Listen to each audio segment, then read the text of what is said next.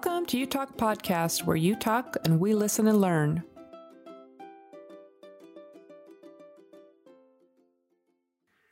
Welcome back, Phyllis. We're very grateful that you are here again to share your story and that you're willing to do so, even though some of those memories might not be the best. Um, but we're all learning from it. So thank you for being here. I, I think um, honestly, telling my story and, and explaining details um, helps to diminish the fear and the horror.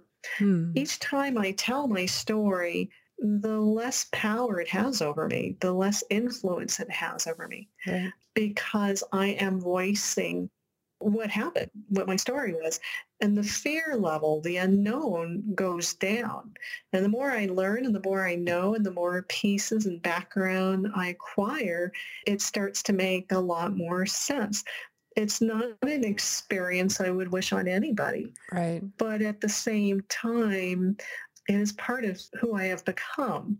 And so I don't feel the shame and humiliation and I don't feel embarrassment at, at discussing it mm-hmm. because you know, I, I have the self-confidence to recognize that it wasn't me, that it was really him. Um, right. That he abused his position of authority as a father figure.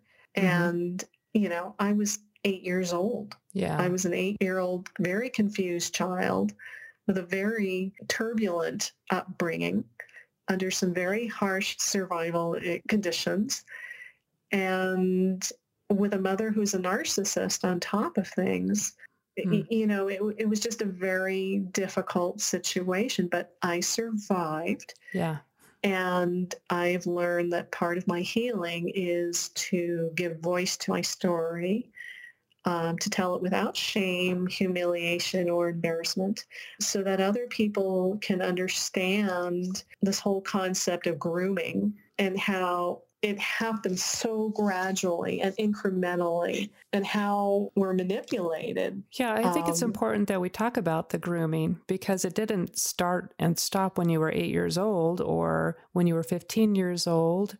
It continued on throughout your life and I'm sure it had a big impact on you. Right, right. I mean, it continued on. Uh, yeah, it, it, continued for a long period of time. And it's really hard to distinguish whether a certain pattern of behavior from the outside looks like it's altruistic versus predatory. Mm. Because the same actions, same words can, from the surface, appear to be the same. Mm-hmm. But internally, I guess, they're different. Right. So how do you know? How do you recognize the difference? You, you don't. I mean, I was a scared, lonely child that was trying to survive in this foreign environment. My mother was no help at all.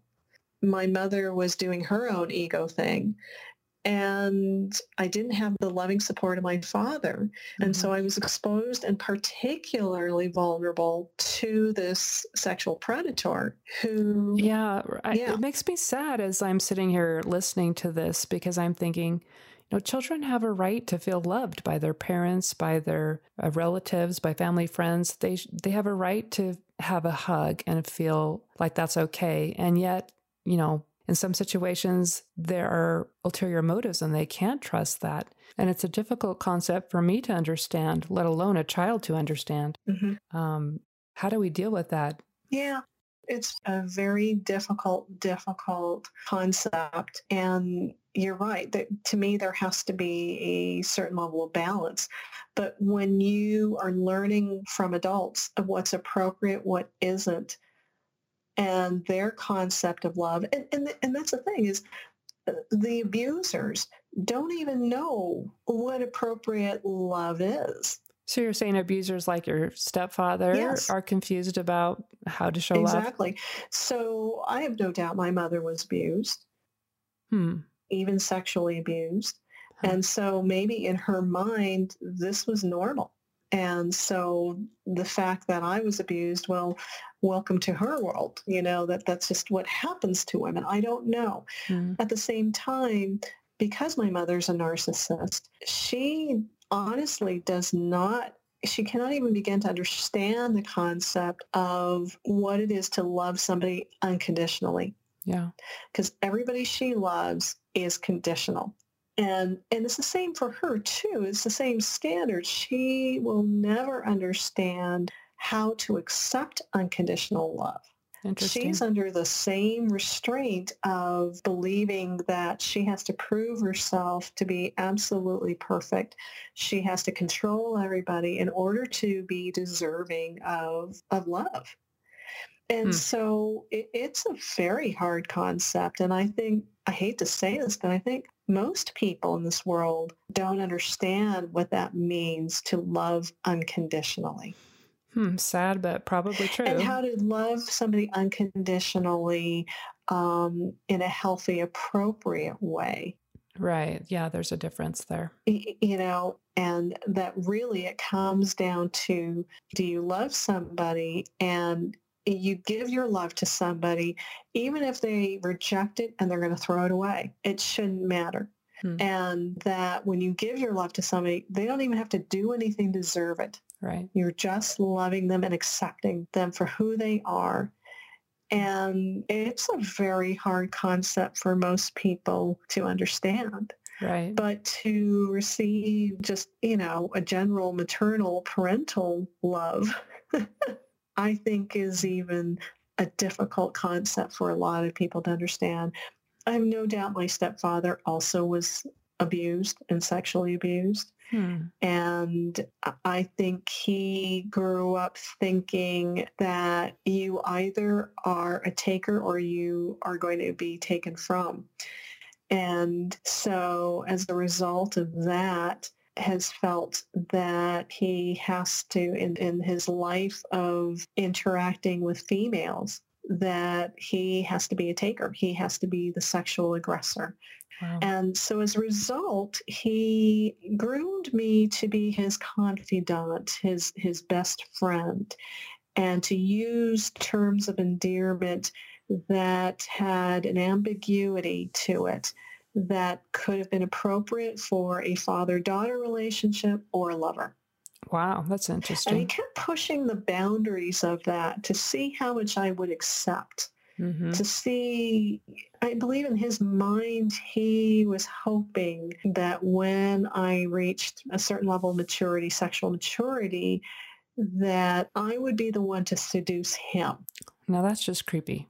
But then he could blame it on you. Exactly. Exactly. And so he was working his way to being a part of my sexual awakening and wanting to be my guide and coach in that.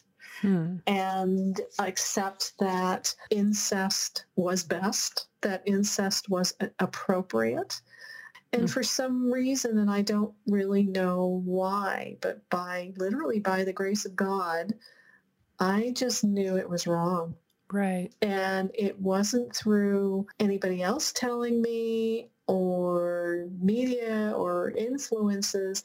It just felt wrong. Nobody right. told me but I knew it was inappropriate and it was wrong. You just knew. And um, you know, there was there was no sexual attraction because Well, yeah, he's yeah, your dad, so yeah. why would there be that's so odd to us that he would even think that, but I guess we don't understand what goes on in the mind of an abuser and maybe they tend to look close to home because they have more control over those children who are close to home. I agree. And so I think he, after unsuccessfully grooming his biological daughter, I think he felt like this was another opportunity to to try to make it work and it failed. Thank goodness. You know, miserably, although there was another sexual encounter that greatly disturbed me and traumatized me. Mm-hmm. However, again, like I said, by the grace of God, I was fortunate to be able to say no and recognize that this was inappropriate and wrong. Right. And also recognize later on that this caused a lot of issues and problems for me that I had to work on and resolve. Right. And so I guess I don't have any guidelines of what's appropriate or inappropriate, But I do think that if there is a altruistic parent out there who wants to protect their child, that they should give their child a voice. Mm-hmm. And while that won't prevent sexual abuse from happening, at least the child is aware of the possibility that they could be touched inappropriately and to give tools, language to the child or the victim of what to do with that with that experience. I think that's really the main kernel of wisdom I can offer. Yeah, I think you're right. I think we need to talk to our kids. I know a lot of people are probably afraid to bring up something scary to their children because it might damage them in some way. But let's face it, we live in a scary society. I mean, our kids have lockout drills at school for active shooters. So I think one more thing that we teach them about to be concerned about and to be cautious about isn't going to hurt them too much. And I think it's always great to help empower them that they can stand up for themselves and they know what's right and wrong. Mm-hmm. So I, I talked to a friend of mine who uh, is a parent of three children, two sons and a daughter, and she is a practicing Catholic. And so I asked her, I said, how do you handle the fact of all this priest abuse of their parishioners? Mm. And she's, she was honest. She said, it terrifies me. It terrifies me for both my sons and my daughter. Mm-hmm. And so the best I can do is at an early age, give my children the language they need to describe what is happening to them. That includes naming body parts without any shame or humiliation or guilt. So you call a penis a penis and you don't make it a big deal of the penis is a, is a more uh, scary part of the body than your hand. Mm-hmm. You use the words of vagina. You use the words butt. Um, you use the words of private parts. And you also enable or you give your children the right to not be touched in any way. And, and that doesn't mean just of their private parts, but to trust their instincts. So if they are touched by, if somebody places a hand on their shoulder and that feels wrong to them, the child needs to know that they have the right to say, please don't touch me, or I don't like to be touched there. I don't like to be touched at all. Right. And that is appropriate and that's okay, you know? Mm-hmm. Yeah, this makes me think of tickling. Like I remember when I was little, my older brother would tickle me mercilessly and I'd be laughing on the outside, but really it was becoming uncomfortable and I wanted him to stop. Yeah. So, in contrast, I have a grandson who doesn't like to be wrestled with or thrown up in the air or tickled by someone he doesn't know. And he's not shy about telling them that, which is good because it's better to offend a grown up than to um, get abused later on because you're too shy to tell someone not to do something. And the reality is, they're grown ups, they can get over it, they'll understand. Yeah. So I think it's important what you said that we need to teach the kids what to say and have a voice. They have the right to not be touched if they don't like it. And that doesn't include just only touching of their private parts, but also if they're uncomfortable with being touched on the arm or giving being hugged enabling the child to be able to say no um, enabling the child to say i have the right to my own personal space or body integrity mm-hmm. and also to feel comfortable with saying you know hey mom somebody put their hand on me, you know, what part of the body, you know, they put their, their hand on my chest and I was uncomfortable with that. And to handle that very matter-of-factly, but validate the child's experience and their emotions and their reaction, I think really goes a long way to not perpetuate the cycle of abuse. Right. And for that parent to be able to confront or, or somebody in a position of trust, it doesn't have to be a parent, it could be an aunt, cousin, whatever, enables them to be able to validate that experience and, and hopefully confront the abuser in some way to put a stop to it. Yeah. But at least enable that victim a voice. Exactly. Mm-hmm. So this parent is very good, you know, since they were little and able to name things, taught her child all of the different body parts, did say, you know, your penis, your vagina, your butt, those are private parts. And that means, you know, nobody but your mommy and daddy and your doctor should ever touch you there. Right. And if you are touched there, then you need to let me know because, you know, I, I don't want you to be hurt or that it would be wrong. Right. And sadly, sometimes even their mother or father shouldn't be touching them there. Exactly. You know, most often. So that makes it more confusing to them also. But exactly. Especially we can teach them that other people like religious leaders or teachers or other relatives shouldn't be touching them there. Right. Some of what I've heard involving the sexual abuse by priests uh, and altar boys has been that their parents never talked to them about certain body parts. And so the priest acting as a teacher would use their position as a teacher to talk about different body parts as if that was just part of the normal teacher-student relationship, which is, well, I teach you everything spiritually. You trust me there, so why can't I teach you about your body parts? That apparently nobody's taught you about. But let me let me get into detail about it, you know? And then it goes from there. They groom the child to have a comfort level of discussing such things. But the teacher slash priest will then also say, well, now this is only to be discussed with your most trusted people. And if you haven't discussed this with your parents, you shouldn't discuss it. There's a reason why your parents haven't discussed this is because, you know, it's not appropriate to talk to them about it, but it is hmm. okay to talk to me, the priest, about uh, it. Oh, right. So what's interesting about those in authority who groom their victims is they develop the language and the rules of communication.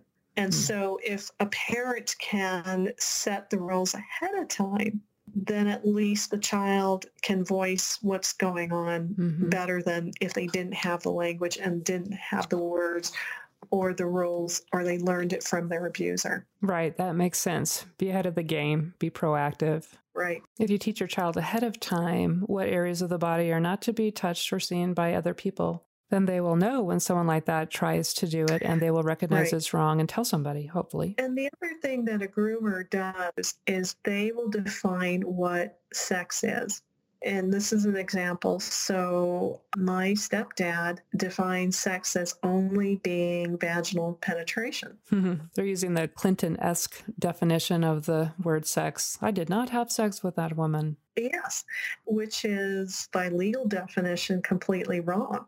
There, there's numerous ways to have sexual contact without just vaginal intercourse, and it's sex Eh, you know, but a groomer, like I said, a groomer who is manipulating a young victim will control the language, will control the information, will control the definition of an action.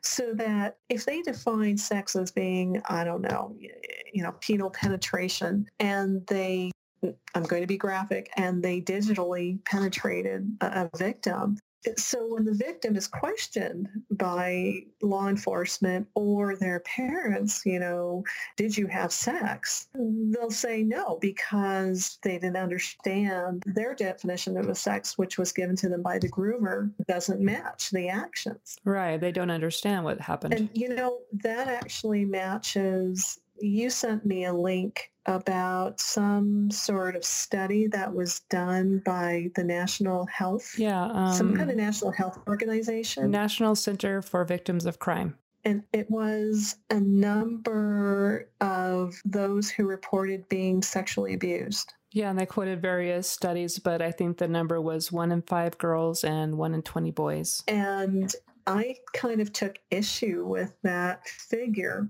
because I would bet that those who did not report being sexually abused that if they were re-interviewed years later, they would change their answer because they didn't know what happened with sex. They didn't know that was sex. That was sexual abuse. Yes. Right. Yeah. Because of the definition and the language that has been maintained by the abuser. Yeah, that's interesting. And I think that's also why this Me Too movement has been so important because people are using the language. They are being graphic and they are explaining exactly what had happened. And people are really realizing that while that might not fit into their definition of sex, mm-hmm. it's wrongful sexual conduct. Right. And it should not be happening. It right. should not be happening without full consent. Exactly. So giving victims, giving children a voice, giving them terminology, language is a really good defense. Yeah, I agree. Is a really good defense. And I mean, it would be wonderful to, to have, you know, if a priest would, would say, well, you know, have your parents told you what your body parts are? And have that student say, yes, of course they have. Right, yeah. And to say, well, you know, do you know what this part is? And the child can say, yes, that's a penis. You have a penis. You're a male. I have a penis too. And I'm uncomfortable with this. Yeah, that takes away the abuser's game plan because the child can say, yeah, I already know about that stuff. See you later. Yeah, I already been there. Right. Yeah. Yeah. Yeah. And and that would stop the discussion. Well, you would hope anyway. You would hope. Well, at least you, again, you give your child the right to have a boundary, the right to say no and say, you should not feel uncomfortable based upon any action. If they have a discussion about your private parts, well, you know, that priest is not a doctor, is not your parents there's no need to have that discussion mm-hmm. or if they if they touch you if they hug you if they put their hand on you and you're you feel uncomfortable about it you tell them or you tell me. Right. Tell the nearest trusted adult as soon as possible so that we can stop the abuser right. in their tracks. Right. And, and it isn't necessarily as soon as you can. I mean, I think that helps stop the abuser, but it's that you have the right to tell somebody and to be heard. Right. That makes a huge difference to victims. Mm-hmm. And that's another part that's really amazing about this Me Too movement is it's provided a forum mm-hmm. for these victims to express what has happened. They're being listened to mm-hmm. for the first time. Right, because for so many years, sexual abuse or sexual harassment or things like that were just swept under the rug or not talked about or even downplayed. Boys will be boys, things like that. Yeah. And part of it is, unfortunately, I don't know where we developed it in our it isn't just the American system, but we're rather puritanical in that we are afraid to have these very frank discussions. We're afraid to use the proper terms for body parts. Right. It feels awkward. You know, we, we just, we literally consider that to be private, which means secret, which means we don't talk about it at all. Mm-hmm. And the problem with keeping things secret is that nothing ever gets fixed. Um, there's this attitude of shame involved, and that's maybe why children don't talk about it. Maybe the abuser convinces them that it's something they did wrong and they don't want to get in trouble, or they should be embarrassed about it or ashamed. And so they're afraid to talk. Exactly. So I think it's important for some adult person with a child or a victim who can exactly take that shame level element out. That's what's so difficult about abusers who are grooming their victim because they are, they are in a position of authority and part of that position of authority is as a victim you hold that person in awe you you have this expectation that everything they do is i'm just going to go the extreme godlike. And if there's anything wrong it's with you as the victim your perception not with the person in authority. And especially somebody who is part of a religious sect or, or um, organization they will use their position of authority and they will use the shame and the guilt card because that is how they manipulate, unfortunately. Um, they shouldn't, but it is how they will manipulate and get their congregation to follow whatever direction they, they want to go in. And so if you are used to this conditioning and this uh, authority and this use of shame and guilt, then it's nothing different than to take advantage of that and to inappropriately sexually abuse somebody.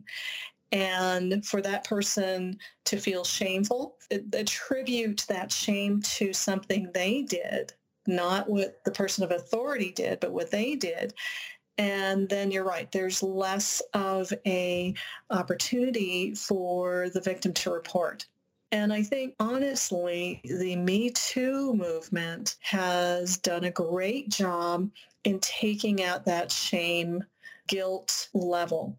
And so I, I, think it's been very helpful for all victims of all types of abuse to say, what am I ashamed about? Because it was nothing I did. Yeah, let's turn the shame back on the person it belongs to, the abuser. Exactly. Let's make them feel the shame again. Yeah. And yeah. I'm wondering but, I mean, if a child doesn't hear about these things at home, where do they hear about it? I mean, is it the job of the school system to teach them? Is it the job of the church? Or what do we do for the children who are being abused at home? Right. Well, I think I think our culture, though, is changing, dramatically changing. I mean, the reports of sexual abuse, the lawsuits that are being filed, the complaints, the reports have just gone crazy. There's been an explosion of complaints. And I think that's unfortunate in the sense of, oh my gosh, sexual exploitation has been, well, sexual abuse has been happening a lot more than we have recognized. I think we all knew that, but I think because all of those stories are getting out into the media, I think that's that is creating a culture that yes, that also includes our school systems and our teachers. And I do think our teachers can be in positions of an adult person who can at least say, no, what your parents are doing to you is wrong, is improper, you know? It's tricky because they could just as easily be being abused at school or at church. Exactly. And children naturally I, I, shouldn't say it isn't just children, but it is also people in our systems, whether they be, be religious in our hierarchical system. We are taught to respect and trust those leaders. We're taught to respect and trust our teachers for, for the most part. Um, we are taught to respect and honor our parents. And you're right it is a real difficult scenario. And, you know, I think, though, that our culture really does help. And I think the Me Too culture now has brought these issues to the forefront, mm-hmm. letting people know you have the right to your own body, physical integrity. If you don't want to be touched in a sexual manner, you have the right to say no. And I think that's the very important big message that I know is being heard by a lot of different people that are in, at the minimum, junior high school or middle school uh, and high school. So I think the message is getting across. I think the message is getting out there. And you know, kids who are on the internet, who are listening to the news stories, I, I think because of all the news stories that are coming out of all of these folks that we have idolized, including sports stars, that when there are these allegations of, of sexual abuse, rape, sexual assault, that children or kids of probably even as young as elementary school, definitely in middle school and definitely in high school, they're hearing, they're listening. Mm-hmm. Yeah. You'd hope they'd hear about it anyway. Yes. They're always on their social media and YouTube, so you'd think they'd hear about it. Yes. You know the kids that are part of the Catholic Church definitely know about priest abuse. Yeah, they probably know more than their parents sometimes you know i mean because it's something they have to you know be of course they're going to be aware of it. Um, and so and then when you have different like i said superstars movie stars rock stars and sports stars the word is getting out. I think the word is getting out yes. So tell me when you were raising your son did this experience that you had change the way you raised him? It did. I have been more open with him. I have taught him about his body parts and what to name them and to respect his body. I'm not sure I necessarily taught him at a really early age that he had the right to create boundaries.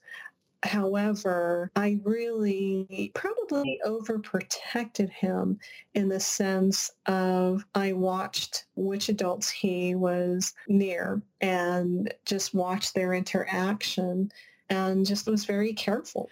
Were you ever afraid to let him join organizations like the Boy Scouts or things like that?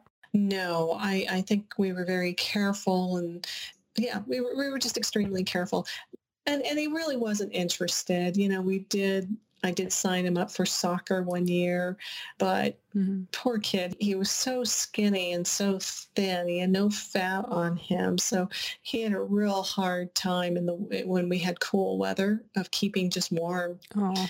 and um, so that didn't appeal to him. And mm-hmm. we found teachers that would teach him to play music, but it would be only for an hour and we would be either in the same building home or, you know, within 10 minutes away. Like I said, I probably was overprotective of the company that he kept. And by the time he was nine, my husband became really a house husband. And so in that time, Whereas my son would have after school programs to go to, or he had a babysitter that he went to. Now he could come home and he would have a parent home. And I think he really liked having that. He really liked having my husband, his dad, home with him. It was a nice presence. And not to say they always interacted with each other, but it provided some nice security for him. Just knowing he's there in the house. Yeah. That can make a difference to them. So, how did you handle your relationship with your parents while you were raising your son? Did they have a good relationship with him?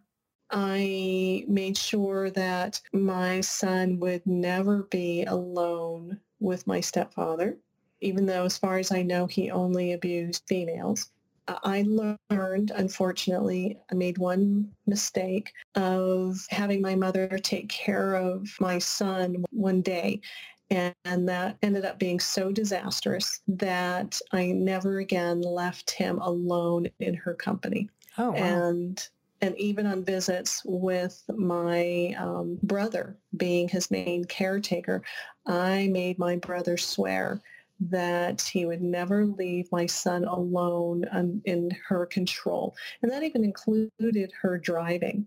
So, what happened that day that made you not let him be with her anymore? The day of the disaster? Yeah. Oh my gosh. So I was working in Santa Fe. My husband was working here in Albuquerque. And my mother was supposed to take my son and another school friend of his to the zoo and then just come back to the house. Yeah. So my mother, for some reason, decided to make this particular visit very complicated. And we had just adopted a little kitten for my son. And this kitten was the sweetest most wonderful kitten we have ever had. Oh. Just adored Sam and just the sweetest little personality. And we hadn't even taken it outside of the house. I mean, let it to be outside because it was such a new kitten. Right. And um, we also had a set of ferrets in the backyard that we only let out under close adult supervision, watching the whole time. Well, my mother decided to complicate matters by inviting a child of a couple that we kind of knew, but really didn't. my son was maybe six years old, probably six. His friend was six. And she invited this, let's say 11 or 12 year old boy to hmm. be with these two six year olds, which, you know, the dynamics and the age difference is so weird. Yeah. And, and then the young man, the young boy, had some emotional issues. Uh-oh. And it, it was kind of evident but for some reason my mother thought this would be a great idea. So anyway, she took them to the zoo, all three of them, brought them back home, and literally created this incredible situation of chaos. She let my son take the kitten out, and I think it was based upon the urging of this 10, 11, 12-year-old boy and he wanted to hold the kitten. Mm-hmm. She let the ferrets run, Uh-oh. and then she went inside to get something to eat.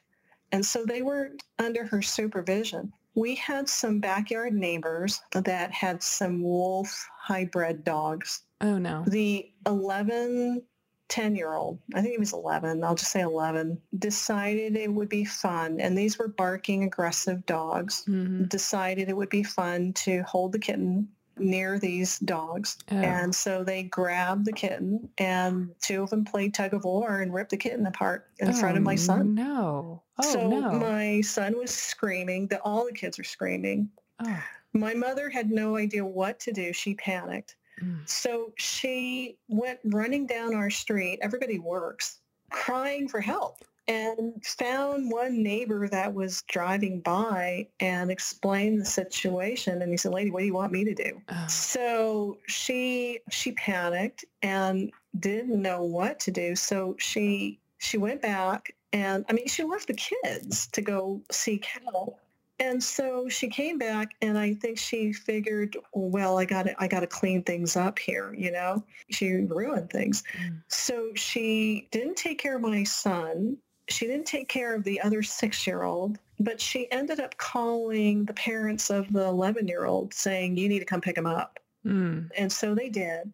And then she calmed herself down enough to call me in Santa Fe. And so she tells this story. She doesn't tell me everything, but she tells it like, you know, this act of God happened and there mm-hmm. was an accident and these dogs, you know, grabbed the kitten and I'm like, well, well, what was the kitten doing outside? Right. Yeah. How did the kitten get near the wall? And it was just, she couldn't explain it. Mm-hmm. So I asked my mother how my son was doing and she calmly said that he was doing fine, that she explained everything to him and I mm. knew that was completely wrong. So I, I told her I was going home as soon as I could, but it was going to take me an hour from Santa Fe and that I was going to call my husband. Hmm. So I called my husband. He was in the middle of a meeting and I said, this is an emergency. I explained what happened and he took a break from work, went home, and he pretty much looked in the backyard and he saw the body of the kitten. And Aww. he basically took a like a shovel, oh. leaped the wall, got the body of the kitten away from the dogs, and wrapped it, you know, in some kind of cloth. And he checked on our son and, you know, he told him, look, mom's going to be home. Mom's going to be home in a few minutes. I have to go back to work, but you know, we love you. Just go to your room, ignore your grandmother. and so anyway, I did come home a few minutes later. So the first thing I do, of course, is I grab my son and we're just hugging and he is crying hysterically. Aww. And I'm letting him cry. And out of the corner of my eye, I realize she's never taken care of his friend.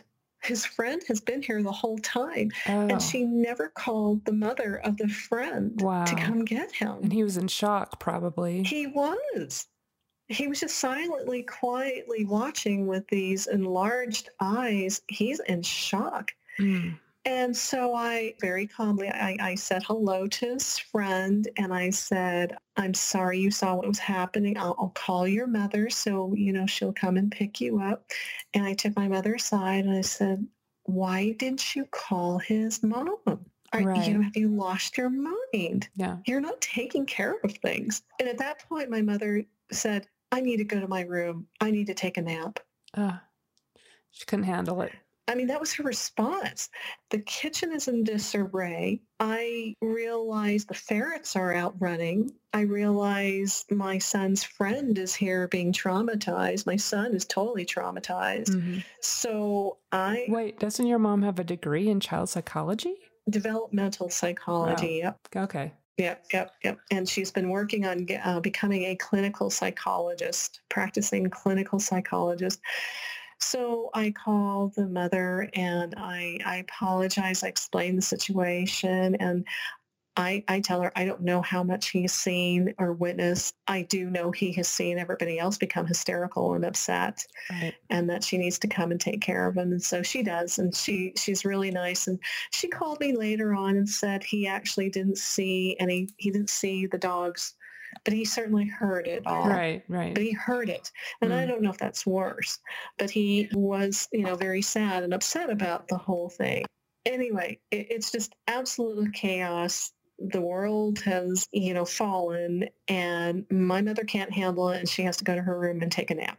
Hmm. And I realized later on that she was composing herself so she could tell the story from her point of view Oh. and how she was traumatized and she was the victim of the story. And so when my husband came home, and by this time we had basically put our son to bed, you know, I think we gave him some Benadryl or something and, and just said, look, you, you I'm so sorry, but you just, you need to sleep. You need to just rest. And I think he had school the next day and I, I just, I did not send him to school and I stayed Mhm. home with him. oh, good. So my mother, after a while, after everything is calm, after we've cleaned up the kitchen, after I found my ferrets, put them back.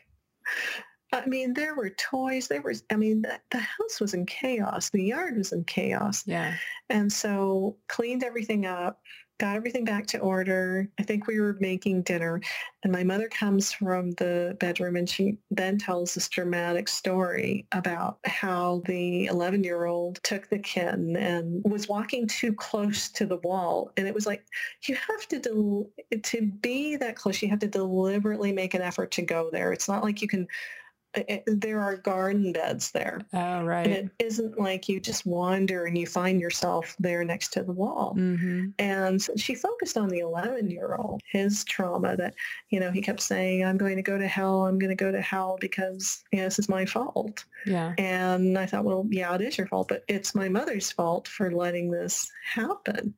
No apology, nothing about, I'm so sorry. I created this chaos. I've traumatized your kid, your son's friend, and this 11 year old, nothing. Mhm. And so she pretty much went to bed and said, I, I think I need to go home. And in the morning, she just turned around and packed and left. So uh, it was very hard. Yeah. So I, I realized that that was a lesson and a sign that I was never to leave my son ever again alone in her control. When I Mm. told the story to my brother and explained, I said, you know, I'm not saying she doesn't she's just irresponsible Yeah. and she has no concerns about anybody but herself and you just cannot leave i said i trust you but don't leave him alone with her Mm-hmm.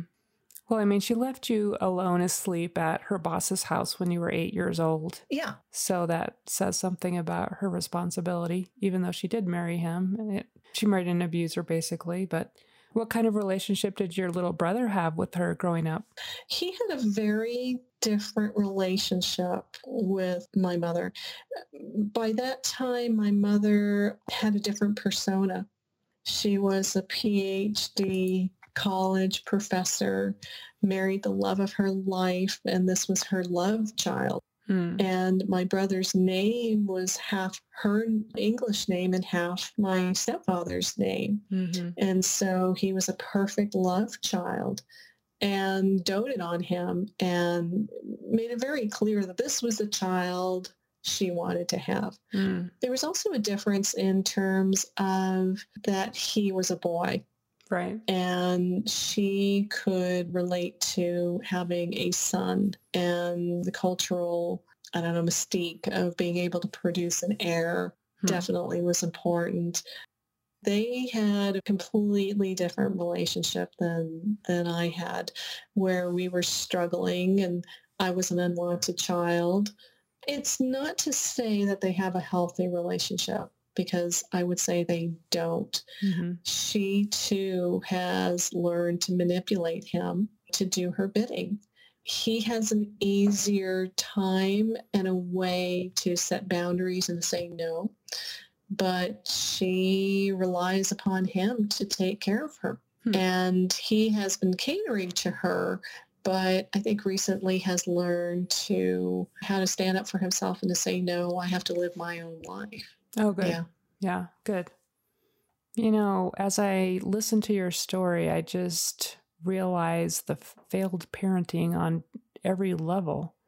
You know, your biological father, your mother, your stepfather. And it almost seems like your relationship with your mother is just as bad as with your stepfather because of the resentment you have. I think you described it perfectly. Um, I, I, was afraid of my biological father because he did display an explosive temper. He did show that he was capable of using violence. My mother was not supportive of me. She was a narcissist meaning she was very self-centered and really used me as a pawn for her to accomplish whatever ambitions she had. And it wasn't until later on that I believed, even if it wasn't consciously, strategically planned, I believe that subconsciously, as part of her being a true narcissist, that she used me as a lure to capture my stepfather uh, hmm. uh, in the marriage and in the relationship. Do you think she knew he was an abuser? I think she subconsciously knew that he was a sexual predator at hmm. some point, but wanted to preserve her ideal of a family so just continue to manipulate me because I was the most under her control in order for her to have the narrative that she wanted. Wow. Of being a successful woman who moved to the United States was able to attract a well-educated, attractive man um, uh, from a different culture. So she didn't really see herself as being responsible for what happened to you in any way. She was the victim of the narrative, not that she was the one that set everything up. Okay. So she used me in a way that she could place blame on me if something didn't work out. She could blame her second husband and her willful, wanton daughter from an unhappy relationship and uh, that they plotted against her to make her the victim of a story. Wow. And so it was very difficult and it continues to be difficult to have a relationship with her. And as a matter of fact, I have cut off all ties with her. Oh, wow. Because we can't have a relationship of equal power. Mm-hmm. I either have to submit to her complete control or there is no relationship. Yeah.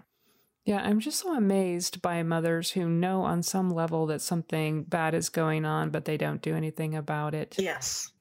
I mean, how do you lie to yourself on that level that you would put your children at risk? Yes. Well, again, it didn't fit her narrative. You know, she, even when she confronted me with it, it was, woe is me. I'm the victim. Everybody is plotting against me. And your stepfather is the one who turned me against you. I said I didn't believe you because he lied to me and I I believed him, so I gave you up. Oh, great. For him. Yeah, that doesn't help. And and that's not true. And then later on, when she um, when he admitted and fully confessed to being a sexual predator, I know she turned that narrative around again because she couldn't live with herself. She couldn't live with the knowledge she knew this was going on. She helped perpetuate the situation Mhm. that made her a perpetrator and not a victim and couldn't stand the fact that I was a victim of this, of her plotting. hmm So it's just too hard for her to admit, and so she takes the easy route and pretends. It- Yeah, except for the fact that she has to really work hard to rewrite history and to make it fit. Mhm. So my mother is living a very illusory life. Mhm. And she is of the belief that if you repeat things and you say it verbally or put in writing, I don't care what you do, it somehow will become concrete. It will become the history. But ultimately, I know that she knows that this isn't right. It doesn't feel right. Mhm. And so there's this inherent conflict that she is living with in order to keep this narrative going. Yeah, that's a lot of work, and you've got to constantly be on your toes trying to convince yourself and others that that's what really happened. You do. But you can never really have peace unless you acknowledge the truth, and it's going to have a negative effect on all your relationships. It, it will. That is part of life. That is what is happening. And, um, you know, she's trying to figure that out and make peace, but I'm not going to be part of her illusory attempts and I'm not here to make her feel comfortable anymore. So, Yeah. Yeah. You need to focus on you and getting well. Yeah. And I'm really glad you are willing to share your story with us. we've spent a lot of time discussing and focusing on the sexual child abuse and that might be overkill i guess compared to other uh, you know other other interviewees but i think it's a subject that's important to discuss Right. um, and um, and i'm not af- obviously i'm not afraid of discussing it and it's been very therapeutic and helpful for me as well Oh, good. um, Because it's such an important topic, and it's something we as a society need to work on to fix. yes It's just not acceptable to let this continue to happen to kids. Yes. And again, I, I still think one of the most important things is to be able to provide a voice, Right. a means to voice the experience of what has happened. Mhm. It's not a preventative, but it is certainly a tool uh, for healing and it may provide a pathway to start bringing attention to the issue, how prevalent it is, Right. literally give notice to the abusers that this is inappropriate. Mhm. We all know this is inappropriate. And you, the abuser, need to stop and think about what you're doing and know that there are consequences. Right. There definitely need to be consequences for the abuser Exactly. Exactly. because there already are consequences for the victim. Exactly. So I think it's important to have the discussion. hmm And I'm hoping what I have been talking about is a way to further that discussion along. Yeah, most definitely. We're so grateful. And now is a great time to wrap up this episode, and we hope you'll stay with us and listen to the final episode of Phyllis's life story. Thanks for listening. Thank you for listening to You Talk Podcast. We hope you'll join us again. And by the way, we would love to have you as our guest on You Talk Podcast. If you would like to tell your story in a full length episode, please email us at utalkpodcast at gmail.com. We also welcome your thoughts about this episode and any experiences you might like to share with our listeners. Just Skype an audio message to our username, utalkpodcast at gmail.com. Please use a good USB mic if possible. Thanks. Can't wait to hear from you.